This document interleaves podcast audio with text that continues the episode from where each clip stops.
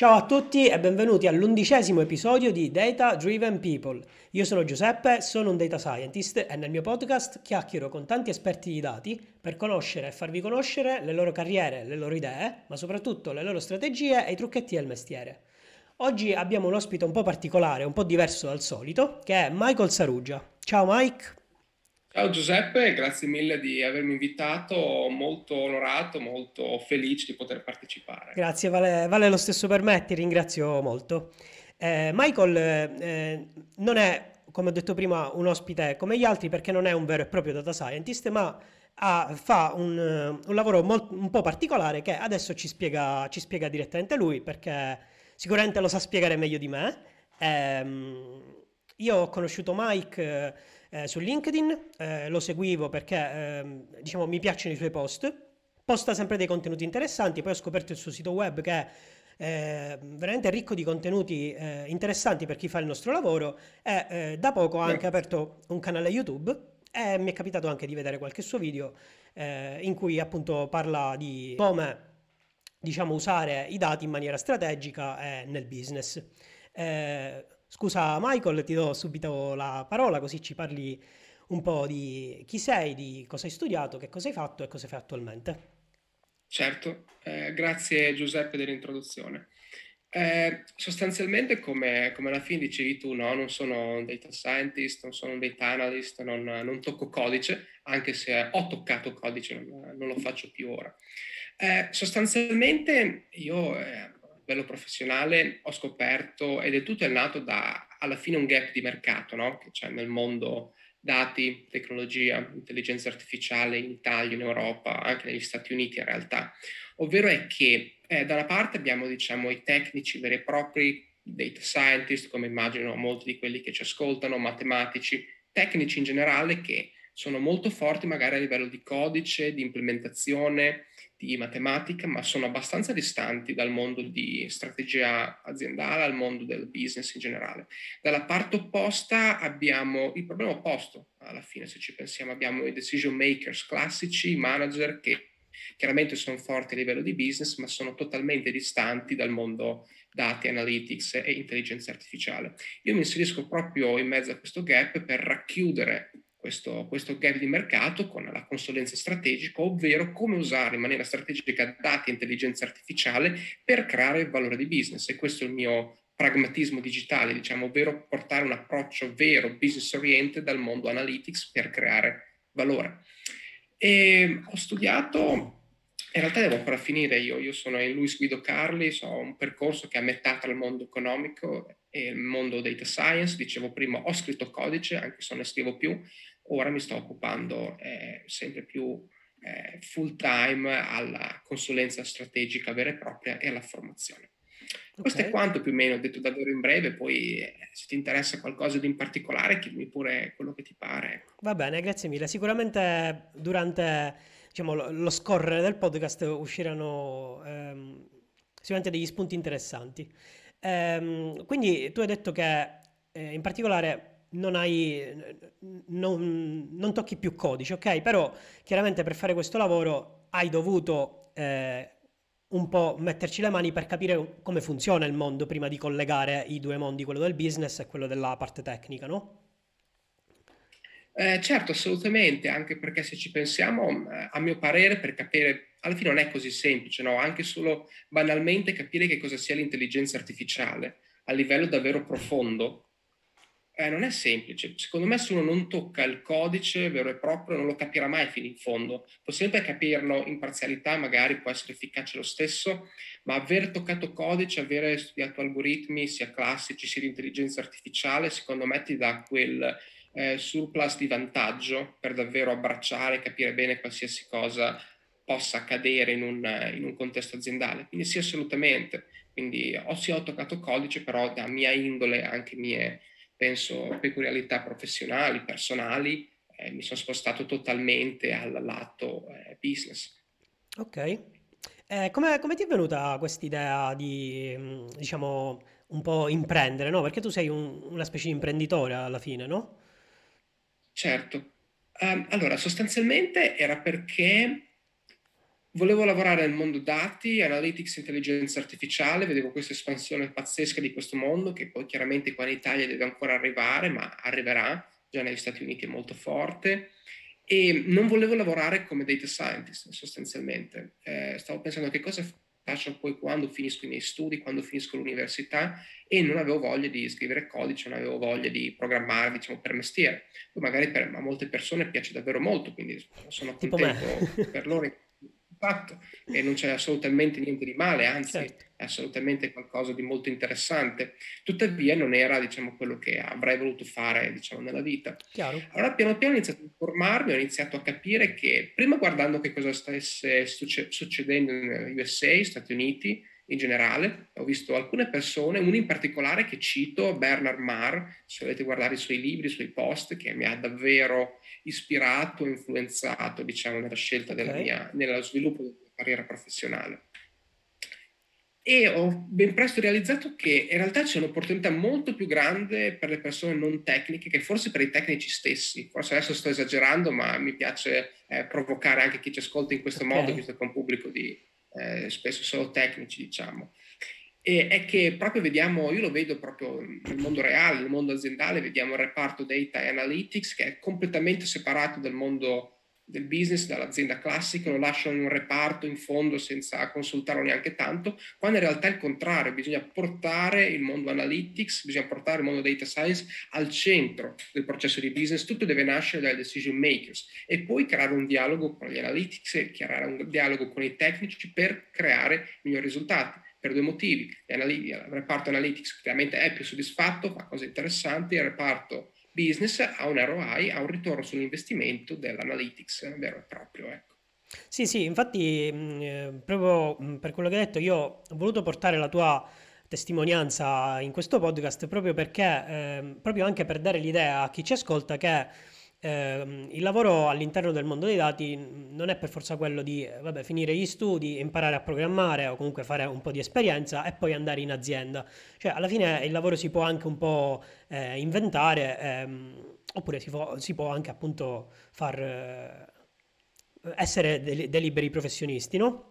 Quindi questa, siccome ho scoperto che eh, molti degli ascoltatori sono magari dei laureandi o dei neolaureati, neolaureati allora ehm, è anche bene portare questo tipo di esperienza per dare un'idea di possibile impiego lavorativo che, che, si, che si, può in, intraprendere, no?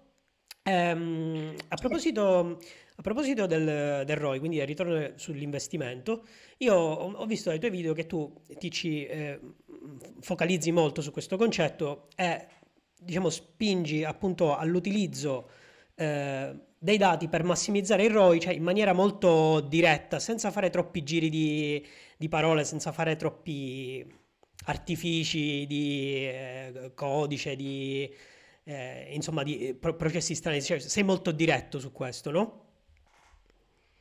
Eh, assolutamente Giuseppe, mm, anche perché eh, io ricordo sempre che io non sono puramente un tecnico, la mia è proprio una scelta di business, nel senso io vedo proprio la tecnologia solamente come mezzo per raggiungere il risultato, non sono un geek, non sono un tecnico vero e proprio, diciamo.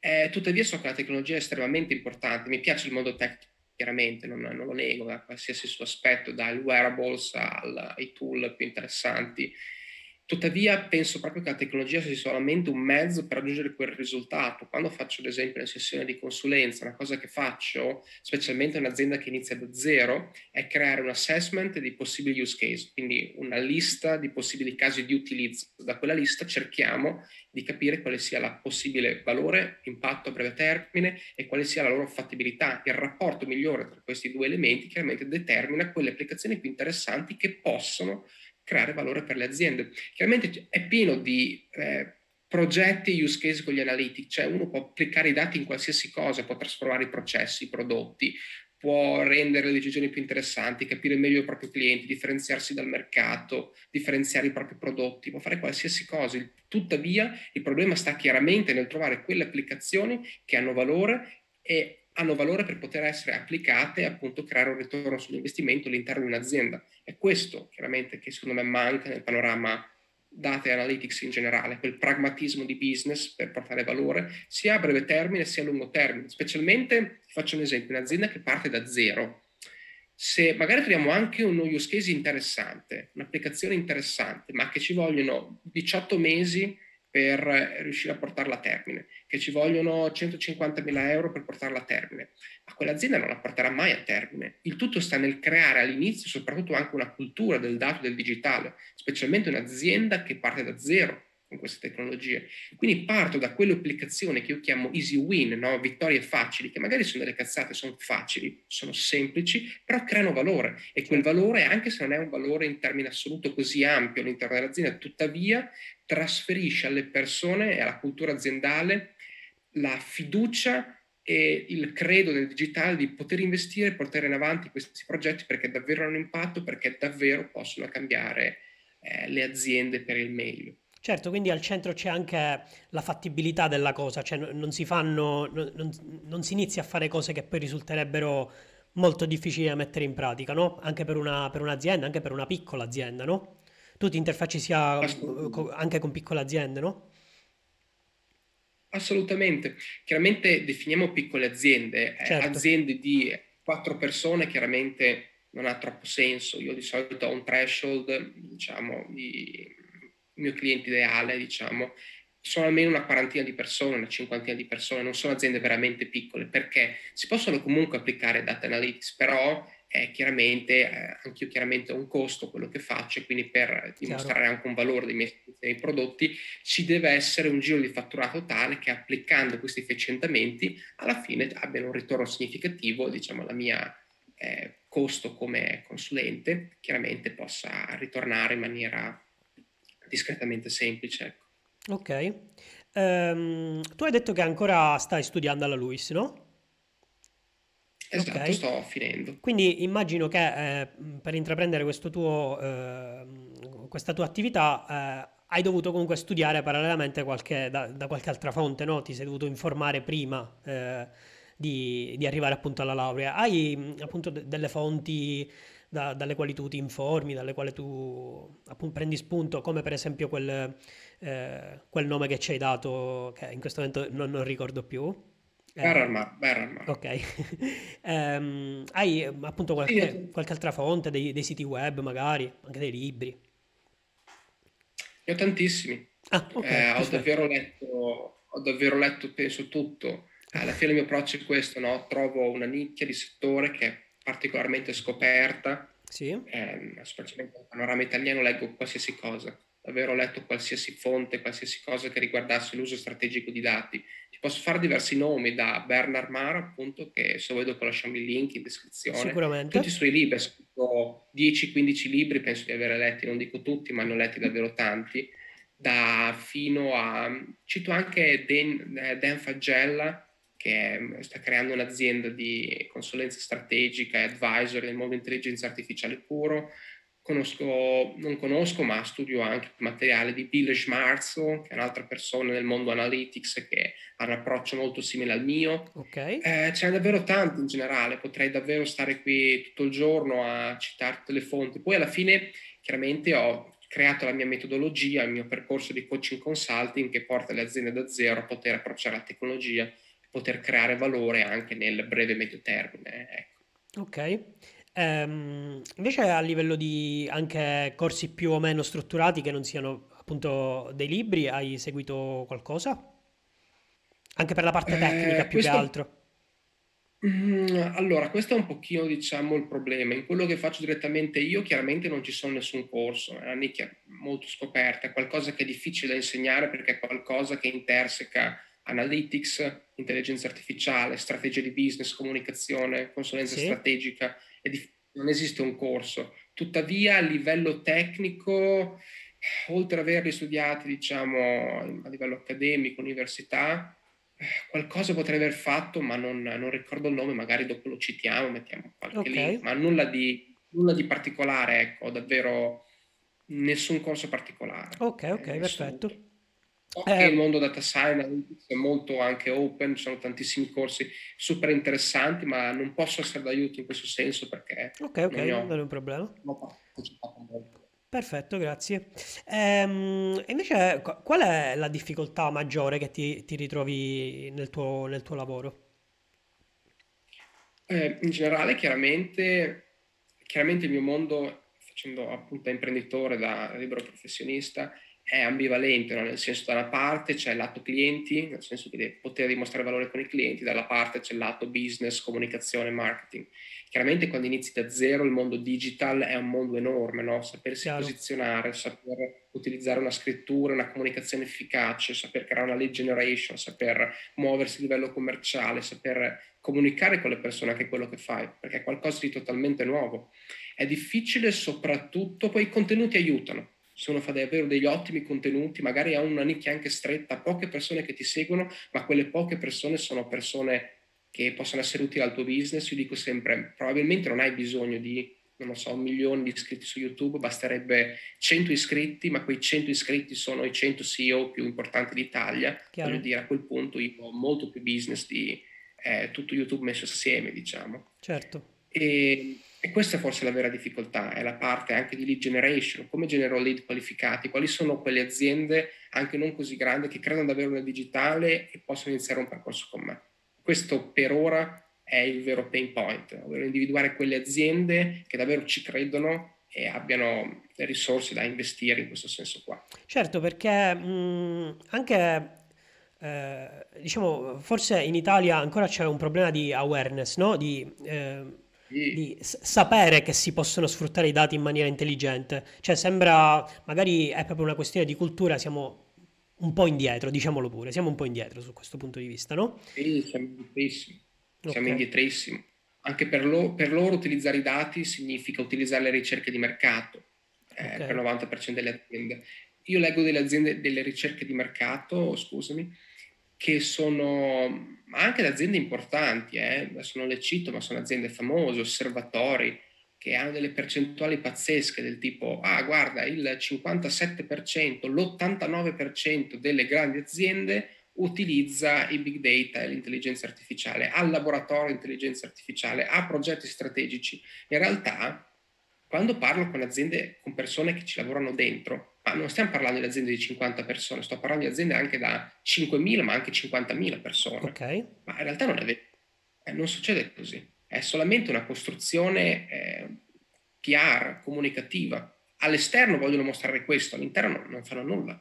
Non ok. nulla di concreto perlomeno, è sempre un parlare, ma è nulla di concreto, di concreto nei fatti, non c'è ritorno, non c'è neanche progetto molto spesso. Quindi è solo mostrarsi forte quando in realtà non è nessuno. Ma poi il gap esiste, capito? Certo, certo.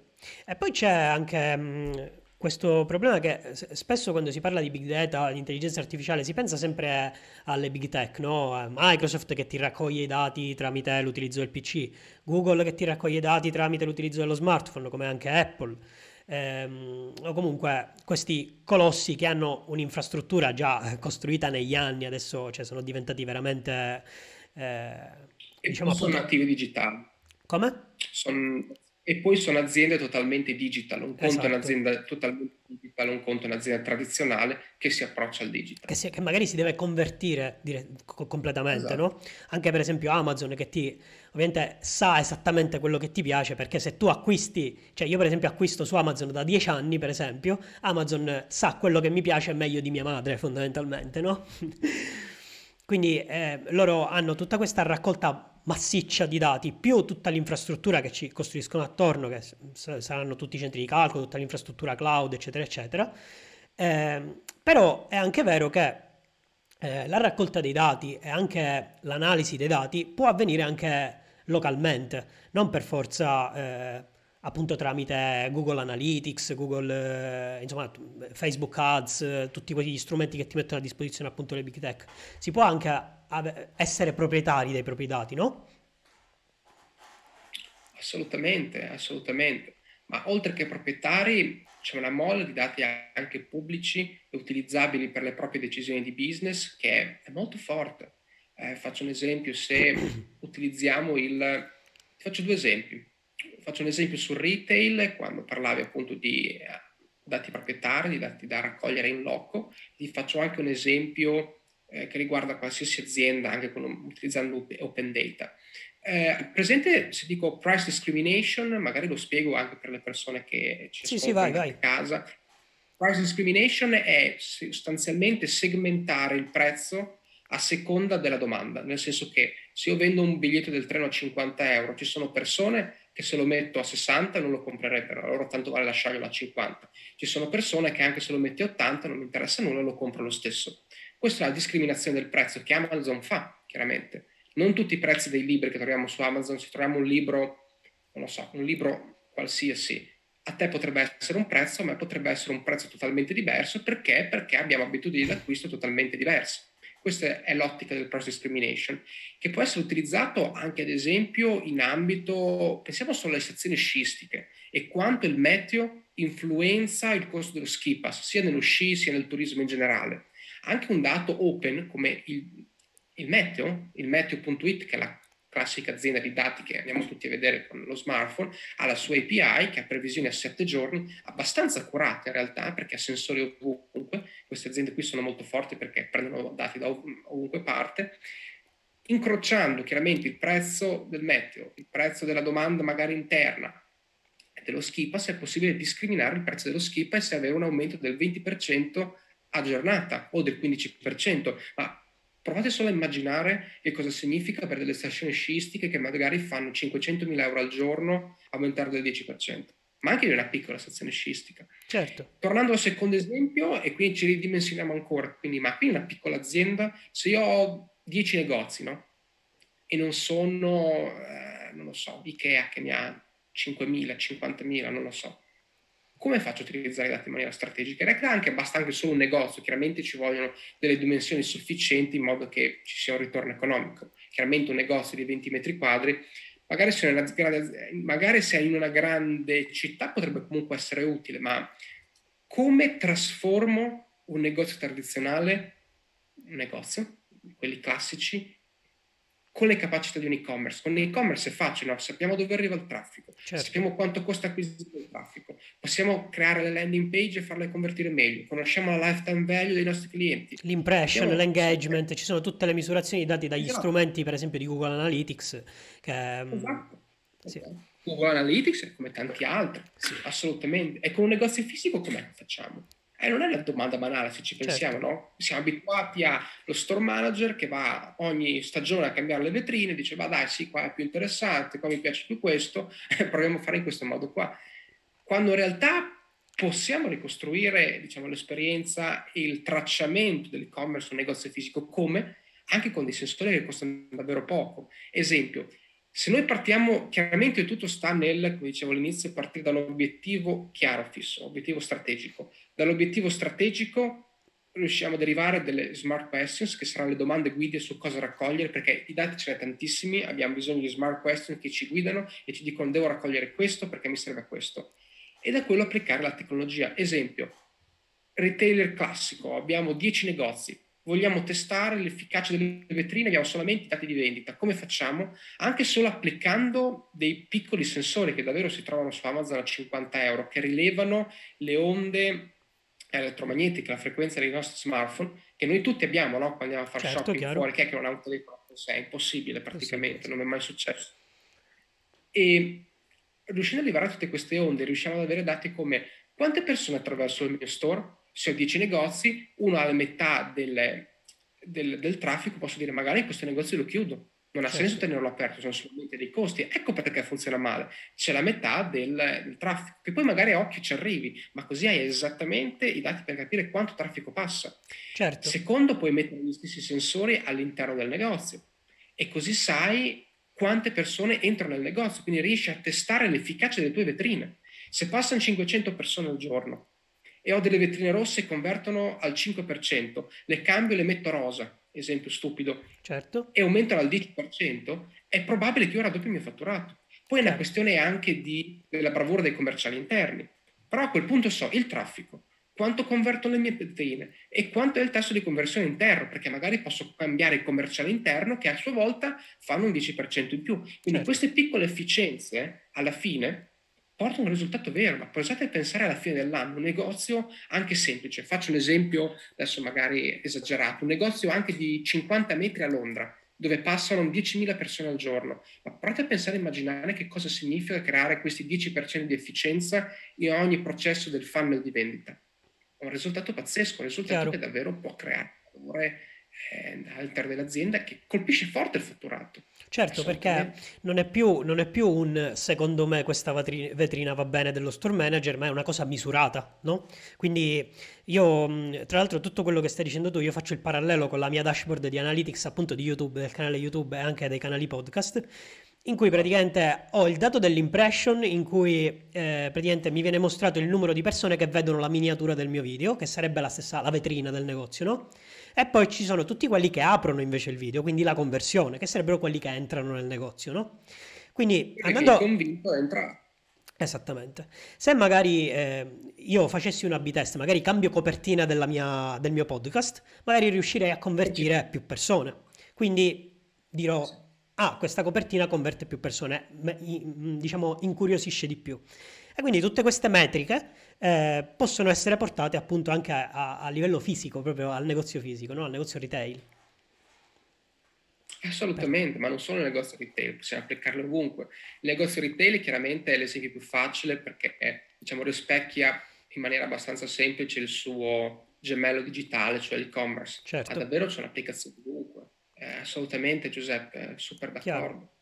A proposito di Analytics, dato che siamo quasi a metà video, io ho scoperto, ah, diciamo alla data di oggi, alla data di registrazione di questo video, che il 78% circa degli utenti che guardano i miei video non sono iscritti al canale e quindi vi devo dire, ragazzi, iscrivetevi al canale per supportare questa mia iniziativa. Credo di portare dei contenuti interessanti e mi, mi farebbe piacere appunto un po' di supporto. E l'unico modo per vedere appunto il supporto degli utenti è quello di veder crescere il numero degli iscritti. Quindi iscrivetevi al canale, eh, restate aggiornati su tutti i prossimi video e soprattutto commentate, commentate sotto il video, scrivetemi anche su LinkedIn, su, su, su tutti i social, ci sono tutti i link nel mio sito web che potete visitare.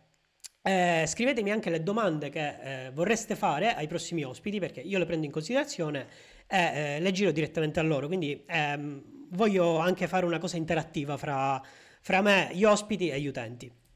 Comunque andiamo avanti. Scusa Michael, questa era la marchetta che anzi, devo fare. Se avete domande live, molto, molto volentieri. Giustamente non andiamo live, quindi nulla. Magari, magari non live, però contattate Michael su LinkedIn, magari andate sul suo sito web che è, è fenomenale. Secondo me sono, è pieno di spunti interessantissimi, articoli tra l'altro scritti da te, no? Assolutamente. Adesso chiaramente ho anche un team interno, diciamo, che mi supporta, comunque la maggior parte è, è scritto da me. Ok. Ehm, ok, questa era la parentesi della marchetta che si fa ad ogni video perché gli youtuber fanno così a quanto pare e quindi lo devo fare. Comunque, ah, ovviamente se state ascoltando da Spotify andate su YouTube e vi iscrivete lo stesso al canale, così supportate il canale. Comunque, ehm, andiamo, mh, cambiamo un po' sezione, abbiamo fatto questa panoramica generale veramente super super interessante. Ehm, andiamo diciamo alle domande che eh, faccio solitamente a tutti gli altri ospiti, eh, una di queste è errori che si fanno spesso e dai quali hai imparato. O hai imparato per esempio, vedendo gli errori di altri, no? Magari o hai fatto tu o li hai visti dagli altri.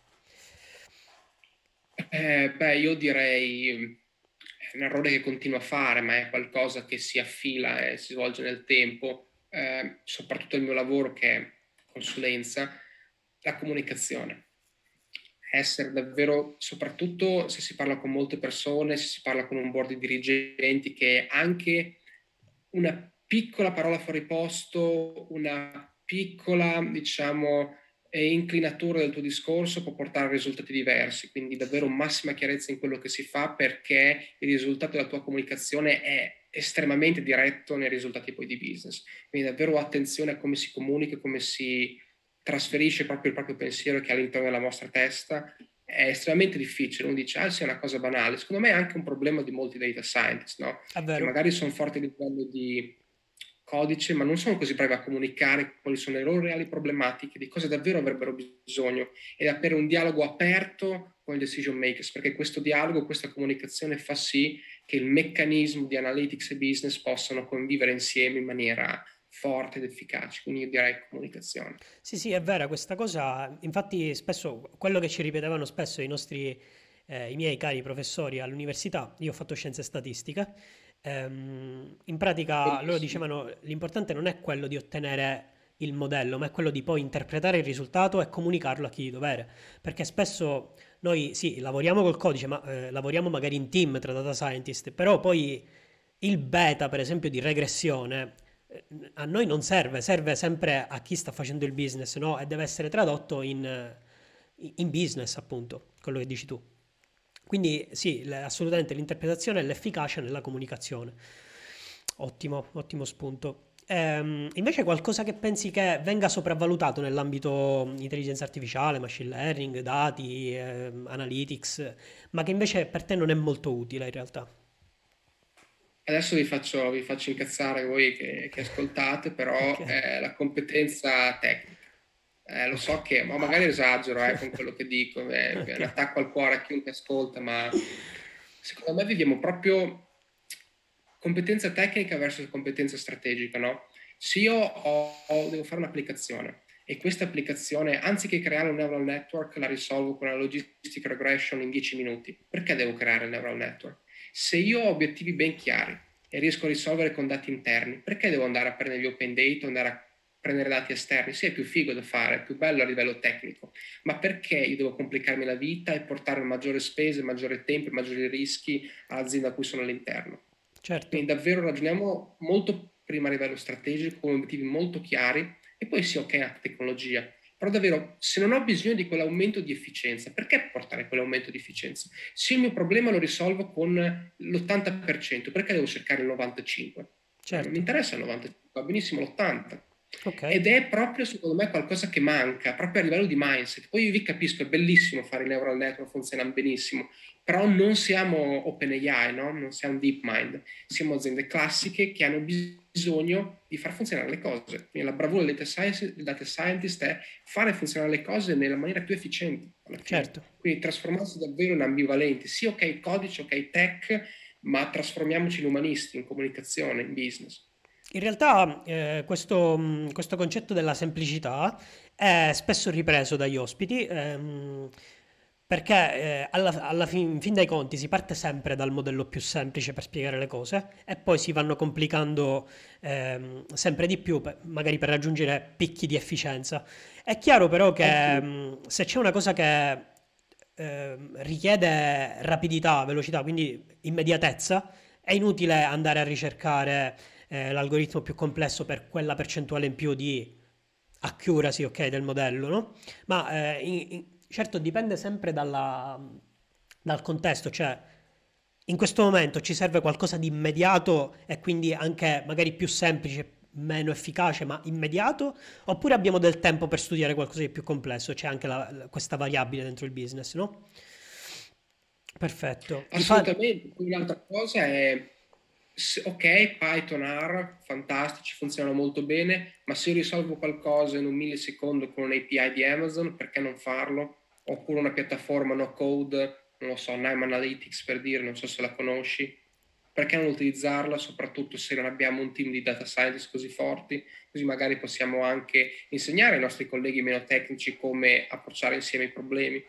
Ok, assolutamente. Sper- spero che per questo, quello che stai dicendo, non arrivi flame nei commenti. No, non fate flame nei commenti, per favore, perché mm, comunque c'è tutto. Mm, eh, spesso, mm, per esempio, qualcosa che quando io faccio la domanda per qualcosa che venga sopravvalutato, eh, spesso è appunto il no code, cioè quello che eh, magari lo, faccio, lo diciamo anche per, per difendere la professione, potrebbe anche essere questo, però magari eh, spesso insegnare, insegnare magari eh, a modellare i dati in maniera molto complessa ma semplice a livello di interfaccia potrebbe portare i non tecnici, i meno tecnici a commettere errori di valutazione o di impostazione del problema perché spesso le interfacce no code sono cose in cui tu ci butti dentro tutti i dati, loro fanno e ti buttano fuori il risultato, però spesso magari anche ne, nella valutazione del dato stesso, cioè non è quello il dato che tu devi mettere dentro la macchina, non è... Mm, cioè, Sono d'accordo Giuseppe. Ho capito tutto... cosa vuoi dire, assolutamente. Sì. Cioè, sempre la mentalità... De... Cioè, spesso, appunto, quello che si pensa venga sopravvalutato è che il data scientist possa essere sostituito totalmente dagli algoritmi automatici, dall'AutoML. No, okay. Assolutamente no, no, so, sono d'accordo Giuseppe, assolutamente non è possibile. Tuttavia, riprendendo l'esempio di Nime, secondo sì. me Nime sposa perfettamente questo concetto. Perché?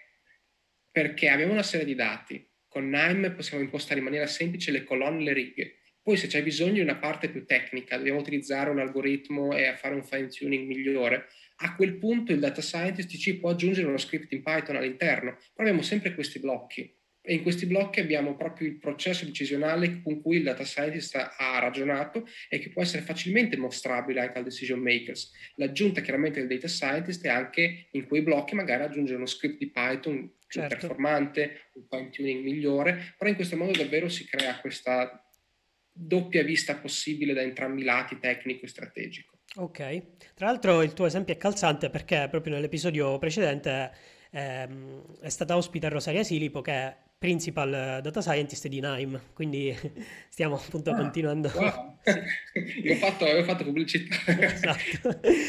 No, è, è, anche giusto, io infatti sto cercando... Molto, eh, comunque complimenti, lo penso, è quello che dico. Sì, ok. Eh, no, io tra l'altro appunto... Eh, nonostante eh, comunque il no code, eh, mettiamola così in maniera proprio brutta, giochi contro la, mm, la professione del data scientist, quindi del coding, eh, io cerco comunque di portare queste diverse visioni anche appunto esponenti del no code, perché è, è giusto che venga, vengano messe tutte le informazioni sul tavolo anche per chi ascolta, no? E che non sia qualcosa di polarizzato, cioè n- n- non tutto il mondo si fa in coding, quindi è giusto così. Assolutamente.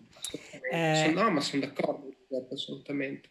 E invece è qualcosa che pensi che venga snobbato, ma che, che, invece ti è molto utile? Forse l'abbiamo già detto in realtà tra...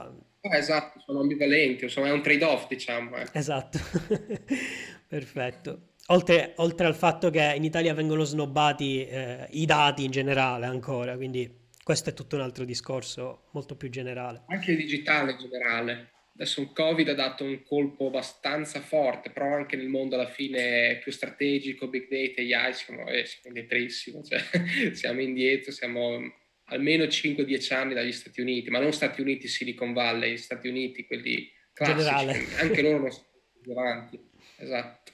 Ok, ok. A parte le grandissime aziende. Sì, sì, tra l'altro c'era magari questa, questa cosa di arrivare in ritardo, no? Quindi magari la piccola azienda che tarda a digitalizzarsi perché no, vabbè, ma lo facciamo dopo. Poi arriva una botta del genere come quella del Covid dove tutti si devono digitalizzare eh, in maniera grossomodo obbligatoria e quindi che fai? Cioè ti trovi spiazzato in questo caso, no? Perché eh, queste cose non si possono prevedere, diciamo, si possono prevedere puntualmente, si può avere un'idea. Però anche questa cosa di arrivare in ritardo spesso ti porta a danni quasi irreparabili, no? Sì, sì, sì, ma a mio parere secondo me molti hanno proprio chiuso, nel sì, senso sì, non hanno retto la, ovviamente. Da una parte le, il calo fatturato, da una parte l'impossibilità operativa, davvero è potentissimo. Ma la vera cosa succederà quando... Allora, adesso abbiamo costruito l'infrastruttura digitale, no? Una, spilla, una spina dorsale digitalizzata diciamo. Sopra quella spina dorsale digitalizzata ci costruiremo, ci costruiremo un'altra rivoluzione intelligente, quindi con aumento di efficienza. Ecco, già il digitale da, lascia un bello spacco tra chi non è digitalizzato e chi è digitalizzato a livello di efficienza, anche una normalissima officina da 50 persone. Pensate che cosa possa succedere con la rivoluzione intelligente quando quelle applicazioni di intelligenza artificiale diventano più democratiche, diventano più efficaci anche in casi molto specifici non c'è competitività. Si passa, ci sono delle aziende oggi che sono rimaste alle tecnologie degli anni 90 e ancora oggi non si sono accorti del tutto che fanno più fatica. Ma pensate a provare cosa succede in 5-10 anni. Cioè il baratro totale. Sì, certo. E questo è il vero problema. O inizia a farlo con la strategia, con l'intelligenza, o davvero non c'è, non c'è speranza. Sì. Assolutamente. Anche perché la rivoluzione tecnologica cioè, si, vede, mh, mm, si vede che si muove in maniera diversa rispetto alle altre rivoluzioni. Cioè, la rivoluzione tecnologica non è la rivoluzione industriale. Quindi se tu già tardi, se sei in ritardo di 5 anni, è, eh, praticamente potresti aver mancato 20 anni di un precedente progresso, no? Cioè, il progresso che abbiamo avuto negli ultimi 30 anni è ineguagliabile, cioè è più di tutto il progresso nella storia fondamentalmente, no? Certo, e, e Giuseppe nei prossimi dieci anni sarà molto di più di questi 20. Certo. Perché è la curva esponenziale che cresce, ma lo si vede da tante cose, dalla... pensa solamente alla quantità di dati prodotti giornaliera. Sì. È in crescita esponenziale da 20 anni e continua a crescere in maniera esponenziale ma anche la capacità della, adesso ho visto un grafico di OpenAI che fa vedere quanti dati servono per addestrare ImageNet al 95% di accuratezza. Il costo è esponenzialmente minore, è 10 anni che servono esponenzialmente meno dati per raggiungere quel threshold di accuratezza. Quindi abbiamo sempre più dati e paradossalmente anche algoritmi molto più efficienti esatto. a livello di materia prima da, da addestramento. Quindi potete solamente immaginare che cosa davvero possa succedere, ma nei prossimi dieci anni il mondo cambierà totalmente. Eh, sì. Rispetto ai prossimi venti non ce lo possiamo nemmeno immaginare, probabilmente lontanamente di cosa davvero possa Verissimo. succedere, ma anche qui in Italia, eh, non solo in Silicon Valley. Tra l'altro c'è una citazione famosa di un tizio che in questo momento non ricordo, però credo, credo fosse um, un politico o addirittura il presidente eh, degli Stati Uniti, forse a fine rivoluzione industriale, quindi eh, cento anni fa fondamentalmente, che o, o, forse era addirittura il capo dell'ufficio brevetti, se non sbaglio, una cosa del genere, che aveva detto quello che è stato inventato fino ad oggi fondamentalmente equivale a tutto quello che poteva essere inventato, cioè non potevamo più andare avanti secondo lui, invece adesso cioè, il mondo è completamente stravolto, quindi uno non può neanche immaginare tutto quello che verrà dopo. Ci sono persone che continuano a dirlo, eh, sia in azienda sia che sento in generale, eh, guarda, è stato inventato tutto, che cos'è esatto. che faccio a questo punto qua? non è stato inventato un cazzo, adesso tra, tra poco vedremo davvero da inventare. Esatto, anche io per esempio sono molto all'interno del, cioè sono, sono molto fanatico della tecnologia in generale, anche io uso wearable, quindi ho l'orologio Google, ho lo smartphone di ultima generazione, ho la domotica a casa, le luci intelligenti queste qua dietro che mi fanno l'aura blu. Insomma, sono molto fanatico. Eh, ogni volta cioè, mi, mi, aggiorno sempre sulle ultime tecnologie. Ogni tanto guardo lo smartphone e dico: cosa si potrebbero inventare ancora da mettere dentro lo smartphone? Perché adesso lo smartphone ci fa tutto, no? E poi puntualmente l'anno dopo arriva sempre quella future in più, quella cosa che tu dici: wow, cioè, cosa stanno, dove, dove stiamo arrivando? Ma poi pensa solo alla, alla tecnologia da occhiale, no? quindi quello che è stato il Google Glass, esatto. il fallimento, ma adesso si sta muovendo in maniera esponenziale, ma non soltanto a livello anche di applicazione, quindi eh, virtual reality, mixed reality, eh, esempio Google Maps, no? Sì. Google Maps, se sono in macchina chiaramente ascolto, ma se giro a piedi, non so se vi è capitato in una città sicuramente, siete voi che girate così, guardate il traffico, così e guardate il traffico. Pensate ad avere Google Glass guardate il vostro panorama e avete una freccia che vi indica andare a destra, qua c'è un monumento, qua c'è una freccia che dice andare a sinistra, svoltare questa via e la via si illumina davanti, davanti a voi a sinistra, riguardando il nome della via che combacia su quello sopra le mappe. Quindi sì. pensate anche io non vedo l'ora che vedino fuori questi occhiali, purtroppo eh, siamo indietro È vero, ma vero. anche la tecnologia di rilevamento delle onde cerebrali. Uh-huh. Chiaramente il cervello emette un campo delle onde, delle frequenze. Sì. Sono un esperto, non posso dire delle cavolate, però sono sempre delle frequenze elettromagnetiche. Misurabili in ogni caso. Misurabili. Chiaramente quelle frequenze, quando abbiamo, proviamo una emozione negativa, è un tipo di frequenza. Quando proviamo un'emozione molto positiva, è un altro tipo di frequenza. Sì.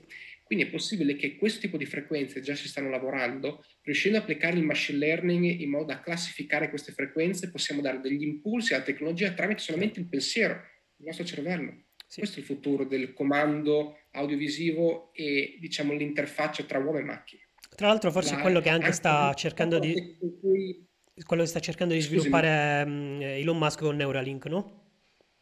Molto simile, molto simile. Non so se esattamente con le onde elettromagnetiche, non, ho, non, ho, non mi sono mai così informato, però penso che sia qualcosa di molto vicino, assolutamente. Okay. Ah, è il classico chip impiantato in testa, quindi è quello, che credo sia proprio quello. Una stiglia che bandi giù e si espande e ricostruisce il, eh... l'infrastruttura. Tra l'altro, ehm, quello, quello, che dici tu è molto interessante, tra l'altro anch'io non vedo l'ora, perché te l'ho detto, sono molto fan anche della, magari della fantascienza, no? Eh, però spesso si sentono anche magari i più anzianotti, scusate ragazzi, scusate per, per, i più grandi che stanno ascoltando, però in realtà non ci ascoltano perché ho visto gli analytics, so il mio pubblico e siamo tutti giovani qui dentro, eh, quindi so con chi sto parlando. A me, Aspetta... a me ascoltano solo più, più, più, più, senior, diciamo, quindi devo stare attento a quello che eh, in pratica si sente spesso dire, ma voi veramente volete un mondo del genere? Ma, ma c'è anche un po' di paura eh, da questo punto di vista. Cioè, di, Io di... lo voglio. Come? Io lo voglio come. Esatto, esatto, anch'io. Però c'è sempre appunto questo un po' di, di timore verso questa tecnologia che magari ci sovrasta, poi si pensa che ci dovrà alienare, cioè diventeremo tipo degli androidi, qualcosa del genere. Però, boh, mh, poi comunque sono punti di vista, non, non, mi metto a sindacare, chiaramente, poi ognuno può percepire la, la, la realtà. Come... Eh, secondo me non, c'è, non è un'opinione, secondo me, adesso mi spingo oltre. Okay. Basta vedere i dati geopolitici, basta vedere i dati della povertà del mondo con l'arrivo della tecnologia, basta vedere il benessere delle persone, basta vedere lo stato di povertà delle persone del terzo mondo. Sono dati che da quando è arrivato il digitale sono in crescita, in calo velocissimo. Cioè il digitale ha portato, un, cioè la parte negativa del digitale è talmente minuscola è talmente piccola rispetto a cosa davvero può portare di impatto che secondo me il discorso non, non si pone nemmeno. Povertà è calata, criminalità è calata. Eh, un problema vero chiaramente è l'impatto del, soprattutto del clima, però anche lì col digitale in realtà impatti meno il clima perché le persone possono stare a casa, possono non muoversi. Il digitale è davvero una tecnologia pazzesca che non ha risvolti negativi sostenibili almeno sull'ambiente. Ok. Forse tranne adesso con il proof of work e queste cose qua, però anche lì ci sono altri tipi di consensi che si possono superare. Però assolutamente il digitale è qualcosa, è avere un dono dal cielo verso l'umanità, a mio parere. Poi sono di parte, chiaramente, io faccio questo. Ci stavo proprio dicendo, sue... si vede la tua inclinazione eh, alla, al settore. un po'. ok, va, ci sta, ci sta, è giusto, è giusto così. E invece c'è qualcosa che magari vorresti approfondire, ma eh, non hai ancora avuto tempo o modo di fare? Sì. Sì, a voglia. eh, potrei iniziare adesso e finire domani, dire. Cioè, questo, l'analytics è secondo me il mondo più affascinante, curioso in assoluto, no? anche la statistica, quando mi hai detto faccio scienze statistiche, bellissimo scienze statistiche. Uh-huh. Io ho fatto un sacco di esami di statistica, è super interessante. Da approfondire ti direi subito data visualization okay. che è importantissimo, l'arte, la scienza di visualizzare i dati e riuscire a trasferire solamente le giuste persone, i giusti tipi di dati visualizzati nella maniera giusta per poter prendere le decisioni giuste, è qualcosa che manca assolutamente ed è una vera e propria scienza ed arte. Sì, è sì, complesso, sì. è davvero complesso e mi piacerebbe approfondirla sempre di più, piano piano sto arrivando. Chiaramente sono tante le cose, sia da, anche lato business da una parte devi imparare posizionamento, digital, copy, tantissime cose, lead generation a livello commerciale e da una parte lato mio lavoro devi imparare tantissime altre cose, comunicazione, strategia, visualization. E quindi questo misto che alla fine si Fantastico. riunisce, diciamo. Ehm, invece nel, nel tempo libero ammesso che te ne rimanga.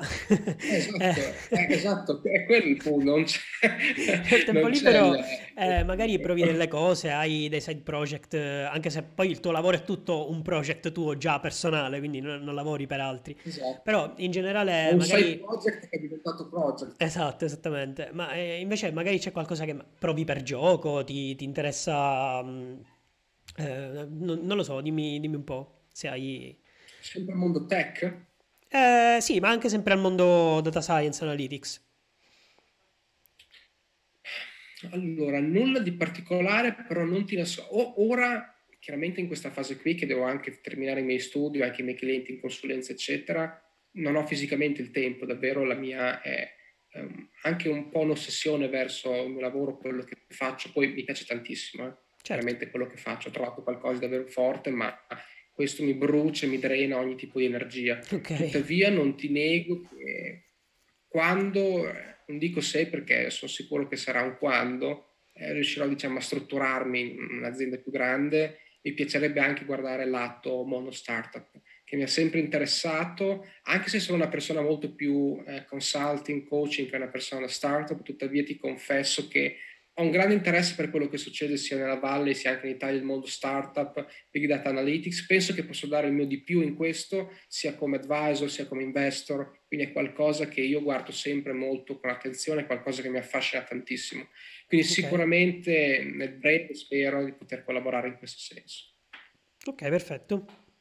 Ehm, invece adesso facciamo una domanda un po' al contrario eh, cioè rispetto a tutto l'elogio che abbiamo fatto fino, fino, ad ora della tecnologia, della data science, secondo te dov'è che ancora non riusciamo con la data science? Dov'è che possiamo fare meglio?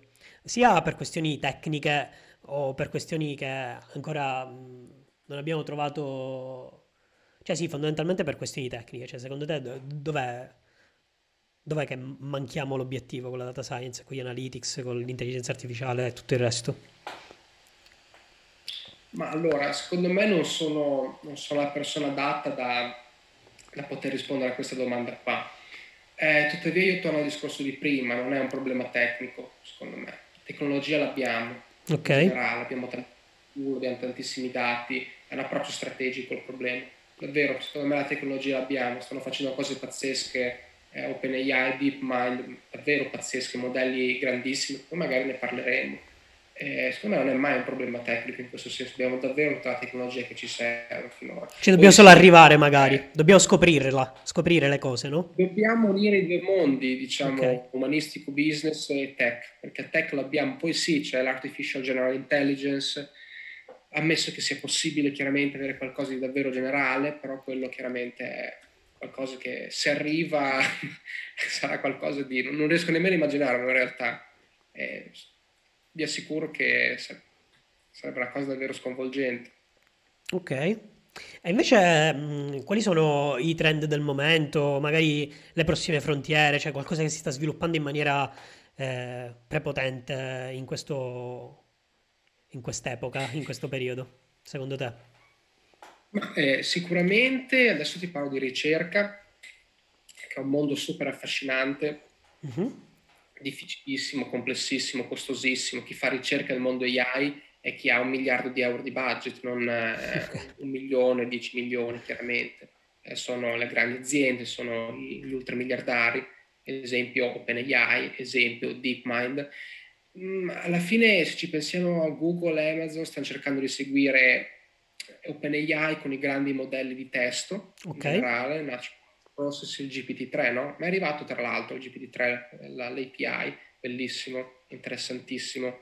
Non è così facile creare un eh, business case interessante, però ho visto diverse aziende che hanno iniziato a utilizzarlo all'interno dei propri software. Esempio, se io scrivo su Word no? o qualsiasi software di scrittura col GPT-3, posso non solo correggere il mio dialogo, posso, quando mi viene un'idea, generare un'idea creativa, posso modificare il mio testo, posso trasformarlo da prima persona a terza persona, che era qualcosa di impensabile.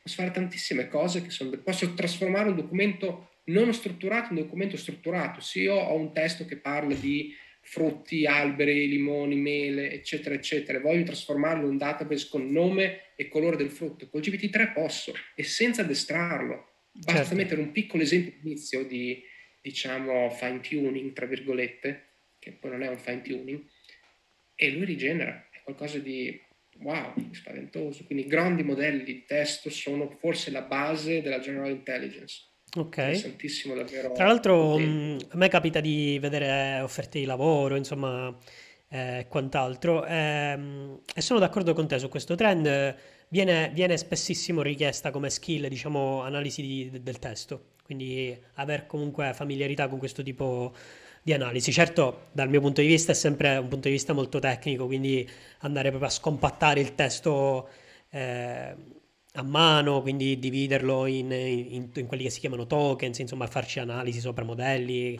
reti neurali nel ecco, caso. In quell'ambito, in quell'ambito forte conoscenza tecnica è utile. Ok. Ve lo posso cioè, adesso mi confermerai anche tu, magari se ci lavori direttamente, lì è complesso. Sì, sì, è complesso perché um, una cosa è analizzare numeri dove tu magari puoi fare le medie, puoi fare eh, tantissimi calcoli, tutti quelli che vuoi. Quando si parla di testo Eh, insomma, è, è, un po' più complicata la situazione, come anche quando si parla di immagini, no? non è immediato. Poi certo ci sono le tecniche, si è, andato, si è andato molto avanti sotto questo punto di vista, però non è immediato, perché comunque tu devi misurare, devi portare innanzitutto in numeri qualcosa che, che non lo è di base. Quindi, insomma, c'è, c'è molto da lavorare. Eh, poi vabbè, è anche molto interessante quell'ambito anche per il fatto della sentiment analysis, ma questa già è qualcosa di rodata, no? si, si, fa, si fa da, da, un bel po' di anni anche attraverso analisi dei social, no? Tra l'altro sì, c'è, sì. Sempre più intelligente, prima era molto semplice, no? avevamo dei semplici dizionari con parole positive e parole negative, esatto. adesso siamo arrivati, come dicevi tu, ai token, ai vettori che riescono a collegare parole con aggettivo per cercare di tirare fuori, estrarre diciamo, il vero significato. Resta il problema dell'ironia, chiaramente, Chiaro. però avendo un contesto in realtà si trova anche l'ironia. Eh, Dall'esempio, tweet veloci su Twitter, appunto, che bella giornata, sotto c'è un'immagine che chiaramente è di un temporale, eh, allora l'ironia chiaramente. certo, chiaro, si deve sempre, si deve sempre contestu- cioè si deve trovare il modo di contestualizzare la frase all'interno del, appunto del contesto, no? Eh... E qui l'importanza della data diverse fonti di dati messe insieme per cercare la correlazione migliore. Certo, poi eh, c'è anche il problema della, mm, cioè quello che è ironia per te può non esserlo per me, per esempio, no? Quello che magari per te è uno scherzo, me, a me può offendere, quindi potrebbe essere positivo per te e negativo per me. Quindi c'è, c'è tutto un mondo lì da, da, studiare. Perfetto, siamo quasi, quasi in chiusura, eh, abbiamo coperto, mi sa, quasi tutti gli argomenti, quindi penso che possiamo andare per la domanda bonus, che è sempre molto curiosa, mi piace fare questa domanda perché escono sempre tanti spunti interessanti, anche, ah, si ride anche, ovvero se avessi tutta la potenza di calcolo dell'universo e l'algoritmo più prestante, che cosa ci faresti? Così, risposta brevissima. allora, diciamo, allora, risposta, te ne do due brevissime. La prima è più simpatica, la seconda un pochino più seria. Ok. Uh, simpatica, potenza dell'universo, io decodifico i vari address dei bitcoin, mi faccio un bel bonifico okay. all'interno del mio conto e così siamo più o meno a posto. Esatto, quindi per, per, prima cosa ci sistemiamo. esatto. Secondo, con, con, quella potenza che mi rimane, ma è comunque infinita, che rimane, rimane infinito, eh, io direi general intelligence in generale. Probabilmente partirei dall'NLP anche io, è qualcosa che mi affascina, è qualcosa che davvero ha dei potenziali che sono assurdi, sono al di là della nostra immaginazione probabilmente. Ok, allora mi sa che siamo arrivati ai saluti, io sono assolutamente contentissimo di questo, di episodio, ero sicuro che non, avresti, eh, che non mi avresti deluso anche, ehm, anche, se non sei un data scientist, ok? Io anch'io sono di parte, quindi ti devo, ti devo un po'. Eh, quindi sono assolutamente contento e ti ringrazio tantissimo per, per la tua disponibilità. Ehm, quindi ci dobbiamo salutare. Spero di restare in contatto con te. Comunque siamo collegati su LinkedIn. Eh, continuerò magari. Eh, continuerò sicuramente a leggere i tuoi articoli che sono interessanti e anche i tuoi post su LinkedIn che sono molto interessanti. Grazie. Eh, e quindi ci aggiorniamo. È stato un piacere. Fantastico. Grazie mille. A presto. A presto. Oggi avete ascoltato Giuseppe De Gianlucido e Michael Saruggia. Se vi è piaciuto questo episodio non perdetevi i prossimi di Data Driven People, ogni sabato mattina su tutti i canali di podcast e su YouTube in versione video. Per maggiori informazioni e contenuti visitate il mio sito web www.giuseppedejanlucido.it. Ci sentiamo sabato prossimo!